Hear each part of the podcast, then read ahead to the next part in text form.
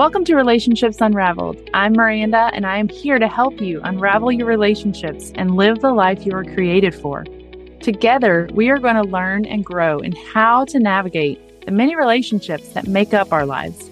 We're going to do this by having conversations that go below the surface. So, let's shock the norm. Let's try something different and start discovering the next step forward as we talk through life together. God created us for relationships. So it's no surprise that we learn best how to navigate them together. Are you ready? Hey, everybody. Welcome to the Relationships Unraveled podcast. So today it's just going to be me doing a solo and I'm unraveling something today that I really enjoy talking about because I think it's something that starts when we're really young to struggle with it. And then we continue to struggle with it on into our adult life. And that is apologizing man, it's really hard for some of us. Some of us have a harder time with it than others, but I really want to look at today what an apology is meant to do versus what we believe about apologies. And then where I think the issue comes from with apologizing. But first, I want to start by just defining what is an apology, because I think when you want to unravel an idea and learn more about it to change the way you see it, defining it always helps because you can kind of look at the words in the definition to unravel what it really means. And so the definition of an apology is a regretful acknowledgement of an offense or failure. I like that definition. I like that it just says you regretfully acknowledge something that you've done to offend someone or fail someone. It doesn't say you're wrong and horrible. It just says that you're acknowledging that you regret that you hurt someone. And so I think that is a really good starting place. And we'll revisit this as we go. But have you ever had a hard time apologizing? I know that I have a hard time sometimes. And I've worked on this a lot in my life, but it is hard because we don't want to be wrong, right? And a lot of times when we owe someone an apology, we feel like that we're owed an apology too. And so it's like a standoff, you know, who's going to apologize first? And you know, if you apologize, will they even realize that they owe you one too? Or do they just think they're completely right and you're completely wrong? And there's just all these different aspects involved. But I think that this starts when we're little. I think that the way we're teaching kids about apologies is the main reason why, as adults, we can't apologize well. Because if you think about it, when we have little kids, right? They do something to someone or, you know, another parent comes to us and says, and it starts when they're little. We start doing this as soon as they can talk. You know, we get a complaint from another parent or we see them throw a rock or, you know, something like that. And we will say, like, you know, you tell them you're sorry right now. And the kids just look down, usually, right? They're looking at the ground when they say it. It's hard to make eye contact. Like these things are innate in us from the very beginning and we say, you say you're sorry right now. And they sometimes they'll say it. Like I know some of my kids would say it and some of my kids would not. Like no matter what I did, they would not say it. And so I think this begins rooting the apology in the words, I'm sorry, which I don't really know why those are the two words we require for an apology because there's so many things you can say and articulate around acknowledging that you've hurt someone besides I'm sorry. So I don't think those two words are even necessary for an apology myself, but we start there. You know, we make our kids say, I say you're sorry. So from the get go, kids feel shame around having to say they're sorry because we're forcing it. And we're not really having the conversation around what happened with the little kids. You know, we think, oh, they're just little, just say you're sorry and move on. But I think that's even tied to like, you know, wanting to look like a good parent it's more of like our own fear. Like, well, they're going to think I'm a bad parent because my kid just did something bad. So if I can force my kid to say that they're sorry, you know, they'll think better of me and my kid, right? It's rooted in pleasing and what people think and image. And so we can start by reteaching how how to apologize with our little kids and then they will grow up to view it differently. But right now, we're totally tethering shame to the words I'm sorry and so you've got all these adults running around that are still tethering the words I'm sorry to a whole bunch of shame they felt when they were little. And so it still invokes that feeling of shame. But I think that we can totally change the way we see an apology because, like the definition said, an apology is really just to let someone else know that you understand that they've been hurt by you whether it was intentional or unintentional, it's really just acknowledging that, hey, I hurt you. What I said hurt you. What I did hurt you. And that's really all. That's kind of where it stops because if they're hurt, they're hurt. Maybe, you know, it was a total accident. Maybe, you know, their filter is skewed and they are a very hurt person themselves. So it doesn't take much to hurt them.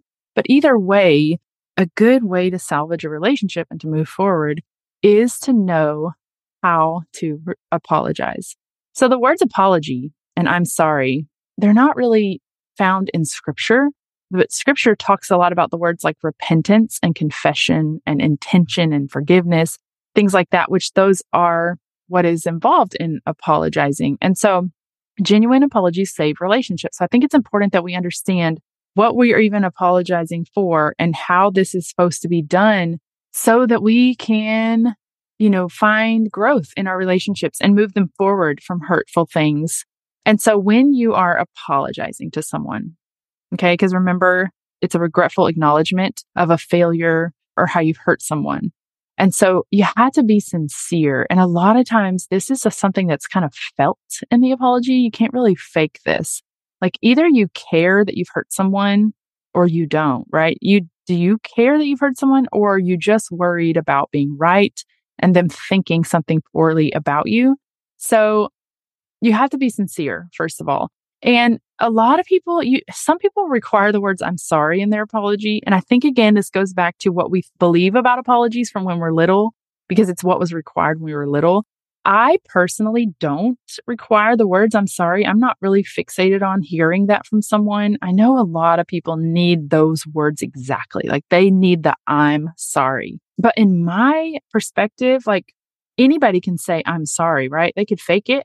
So if they articulate that they are sorry to me using different words, but it's sincere, I'll take it. But if they are not sincere and they just kind of muddle out, I'm sorry, I don't really want that. Like that doesn't really do much for me.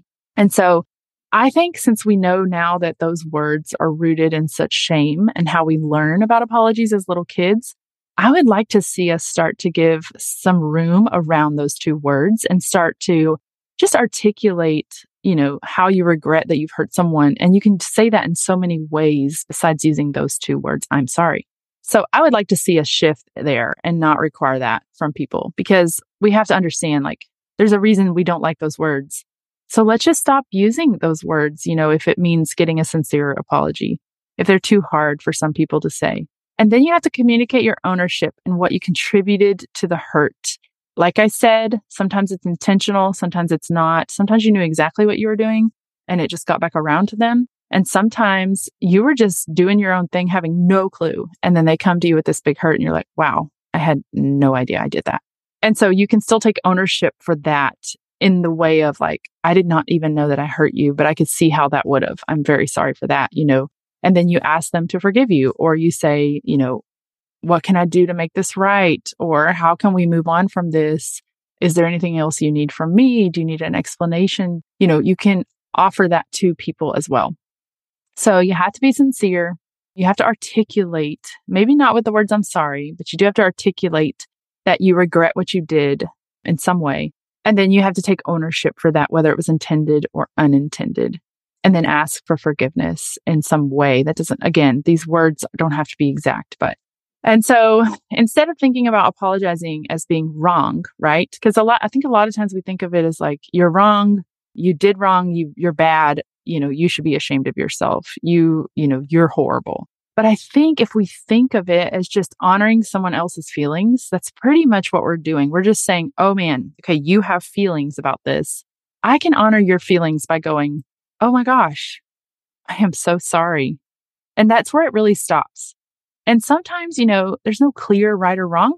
Sometimes it's just an agree to disagree thing. Like you just won't ever agree on what happened. You won't ever see eye to eye on how it made anybody feel or what the details were but you can still just apologize for however you've made that person feel in the situation, even if you disagree, because sometimes both people owe an apology, right? I mean, when you hurt someone, even if it was 100% unintentional, that person really just needs to know that you realize how you made them feel. That's pretty much all an apology does is let them know that you care about how you made them feel. And so it validates their feelings. That's it. Now, there's lots of ways that we can go about apologizing, but there's also things we can say that cancel out the apology really, really fast. And I'm sure you've experienced these. I'm sure you've done these yourself. but ways to say sorry, not sorry. So basically, so you've got this opportunity to talk to someone, right? You're having this conversation and you try to apologize, but it really ends up making the situation worse and more hurtful. And that is saying things like, anything after I'm sorry or I apologize or I had no idea that I've hurt you so badly. I feel terrible. Anything you say after that, ifs, buts, anything like that, that's going to cancel out the apology. So say, you know, they said they're hurt and you say, I'm sorry if you're hurt. Well, no, that's not an if, right? Because they are hurt. They just told you they were hurt. So when you say if, that kind of implies like, hmm, you're not really hurt, but whatever, you know? And so I'm sorry if is a good way to cancel out an apology. I'm sorry, but you. So like, I am so sorry, but you made me so mad that day. Like that's not an apology either because you're basically saying you're sorry and then going, it was your fault that I did it. So then you're not really sorry. You're more, you know what I'm saying? It's not really going to work. It's not going to do what an apology is supposed to do. And anytime you say, I'm sorry, you, like, I'm sorry you feel that way. I'm sorry you felt hurt. I'm sorry. It's more of, I'm sorry that I hurt you. That's what helps someone. Saying, I'm sorry you're hurt, it kind of is saying, like, that's on you, right? Like, you're the one that decided to be hurt by this. So I'm sorry that you are such a wuss and you get hurt so easily you're kind of putting the hurt on them like it's their fault. So saying you're sorry, you, I'm sorry, you is also another way to cancel it out.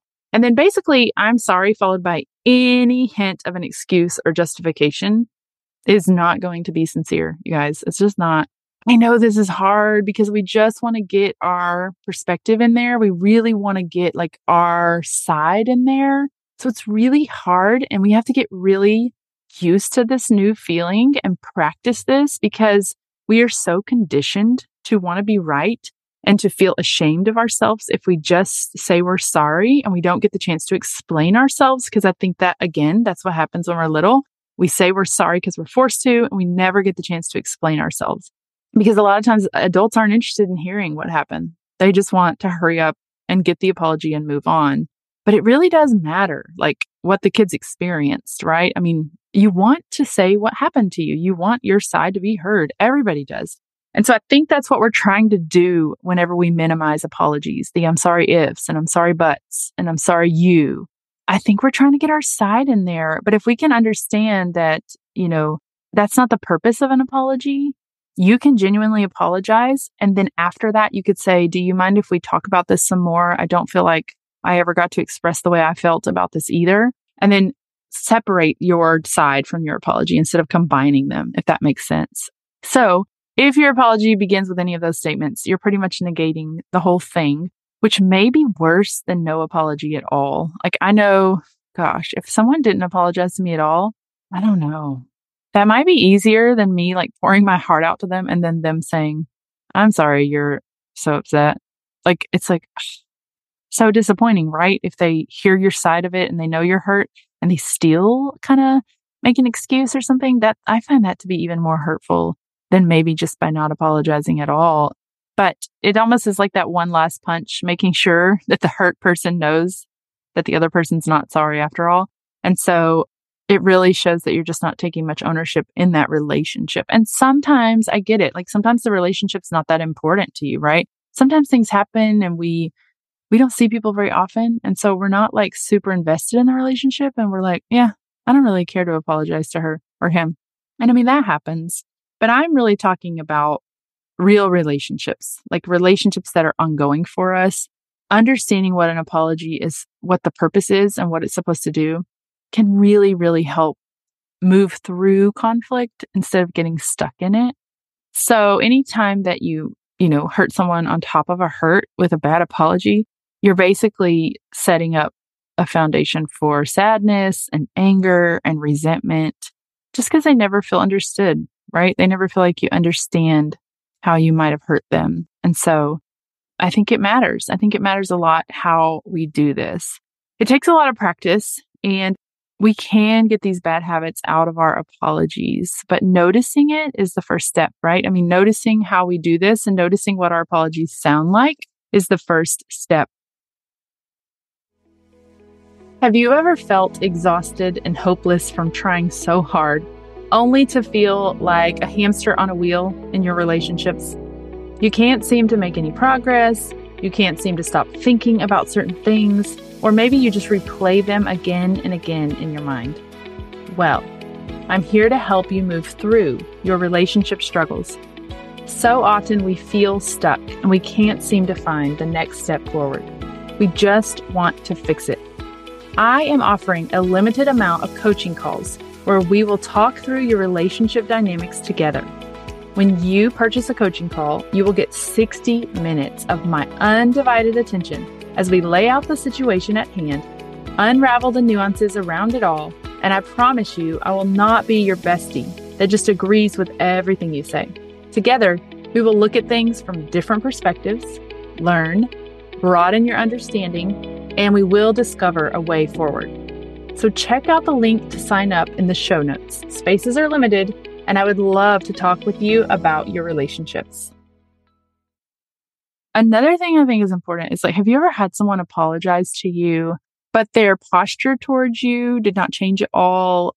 Their behavior didn't really change at all. So sometimes I know for myself, I can read that as them apologizing for themselves. The apology wasn't really for me. It was just to make them feel better about themselves. Like, oh, I apologize to you for that. Remember?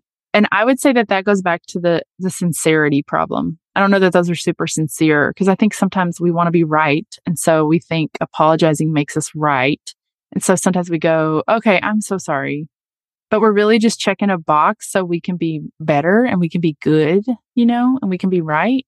The other person doesn't really feel like you genuinely felt bad for them being hurt, right? It doesn't feel like you had a lot of sympathy or empathy for them. It's just like a check the box apology that has happened before too. And I think that's another, another one where that takes some awareness to realize your motivation behind apologizing.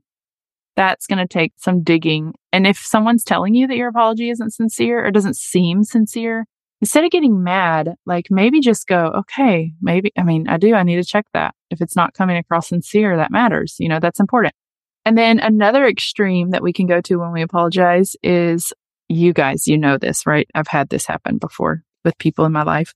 It's the extreme self deprecation apology. It's the whole like, well, I am so sorry that I'm such a terrible person. I am so sorry that I was even born, or I'm so sorry you have to deal with me all the time.